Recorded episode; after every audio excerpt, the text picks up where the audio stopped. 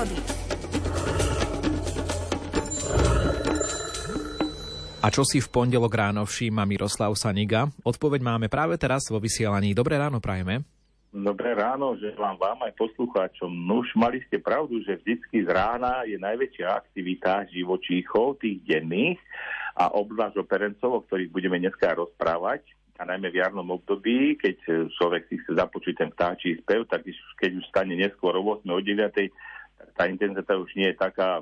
Dalo by sa povedať, že vtáky majú už svoje odspievané, lebo ráno potrebujú hneď len, čo sa zobudia, ohraničovať teritorium, lákať samičky, ale v zime je to podobné, tiež sa ráno ozývajú. A chcem teraz poslucháčov našich upriamiť na to, že tak ako nám teraz my postrádame lastovičky, ktoré sú spolu so slávikmi, s dudkami, s bocianmi niekde v Afrike a tam majú teplo, alebo nejaké červienky, drozdy, vrchárky, modré, čiže vrchárky tie také podobajúce sa vrabcovi, tie sú niekde v Taliansku alebo vo Francúzsku, ale aj stredná Európa so Slovenskom nevynímajúc je vhodným zase zimoviskom pre niektoré tie severské druhy, ktoré žijú až okolo polárneho kruhu alebo za polárnym kruhom. A tak aj včera ma potešilo, že som mal už krmidle, steliky, čečetky, tie aj u nás niezdievajú, ale tieto severské sú trošička inakšie, ma potešili, ale v zime navštevujú naše kraje, naše tie chotáre, celé od Bratislavy až po Tatry, aj napríklad stehlíky polárne, alebo snehúrky severské, ostroárky severské, aj sovidve môžu niekedy zaletiť, a to je belaňa tundrová, alebo sova snežná, krahuľa hôrna, ktorú som tiež počas svojho života niekoľkokrát videl tu u nás, aj na Liptove.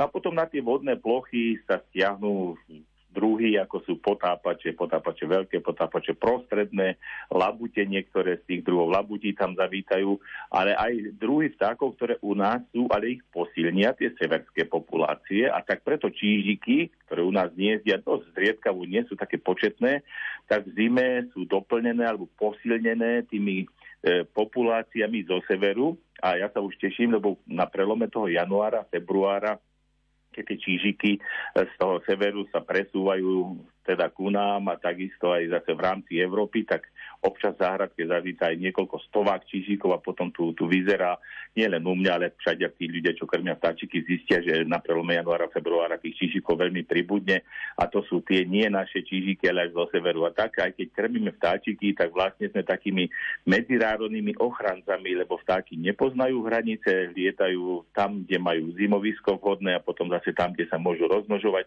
takže aj takto im pomáhame. Tak ja sa teším, že aj naše, síce v zime tiež dosť nehostinné prostredie, pre tie severské druhy je také prívetivé, a máme to tu obohatené, čo už potom zase na jara v lete nie je. Takže všímajme si, čo sa okolo nás deje. Ak budeme vidieť nejaké veľké krdle vtákov, tak to môžu byť možno nejaké jedinci až z Fínska, Nórska, Švédska a tých ďalekých krajín, kde vlastne oni potom zase na jar vyhniezdia. Ďakujeme za dobrý tip a budeme sa mu venovať aj v nasledujúcich dňoch. V útorok, v stredu, vo štvrtok ďalšie vaše príbehy, a v piatok si opäť zavoláme. Do počutia. Do počutia. Je o minútu 7:30, a teda čas na predpoveď počasia sa blíži. Vy buďte pritom, dovtedy si zájdeme do hory s Mierom Jarošom.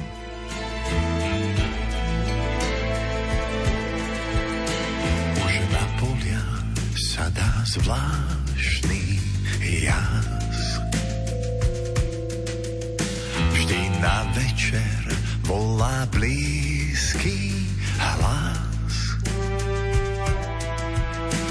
Po skratkách známych ciest sa nechám len tak viesť.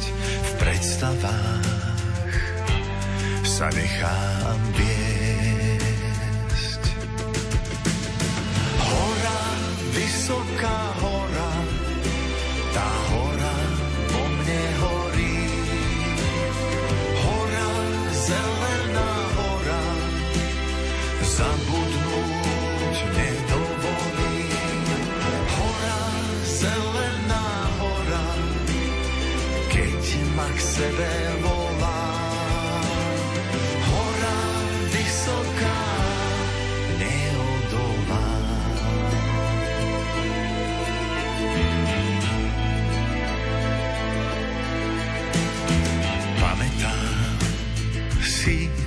Ten